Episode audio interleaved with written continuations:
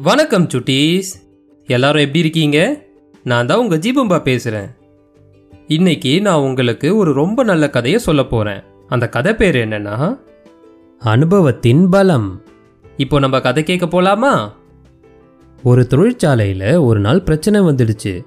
அங்கே இருக்க மிகப்பெரிய இயந்திரம் பழுதாகிடுச்சு.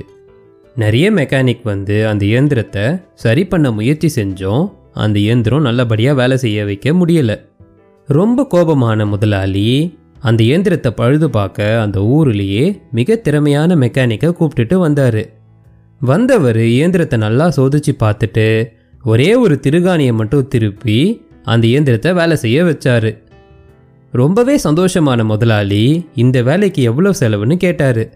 அதுக்கு அந்த மெக்கானிக் இருபதாயிரம் ரூபாய்க்கு ரசீது கொடுத்தாரு.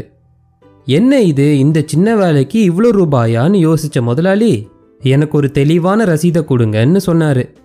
அதுக்கு அந்த மெக்கானிக் திருகாணியோட விலை பத்து ரூபா அது எந்த திருகாணி அதை எப்படி திருகுனா வேலை செய்யணும்னு கண்டுபிடிக்கிறதுக்கு பத்தொம்போதாயிரத்தி தொள்ளாயிரத்தி தொண்ணூறுபான்னு எழுதி கொடுத்தாரு. சுட்டீஸ் இந்த கதையோட நீதி என்னன்னா ஒரு வேலையை ஒருத்தர்கிட்ட ஒப்படைக்கிறோன்னா அவர் அந்த இதில் ரொம்ப திறமையானவரான்னு பார்க்கணும்.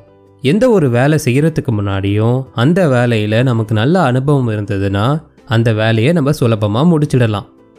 அவ்வளோதான் சுட்டீஸ். இந்த கதை இதோட முடியுது. இந்த கதை உங்கள் எல்லாருக்குமே பிடிச்சிருக்கோன்றதை நான் நம்புகிறேன் இதே மாதிரி ஒரு நல்ல கதையோட நான் உங்களை சீக்கிரமாகவே சந்திக்கிறேன். அது வரைக்கும் உங்கள் ஜீபும்பா கிட்டேருந்து டாடா பாபாய்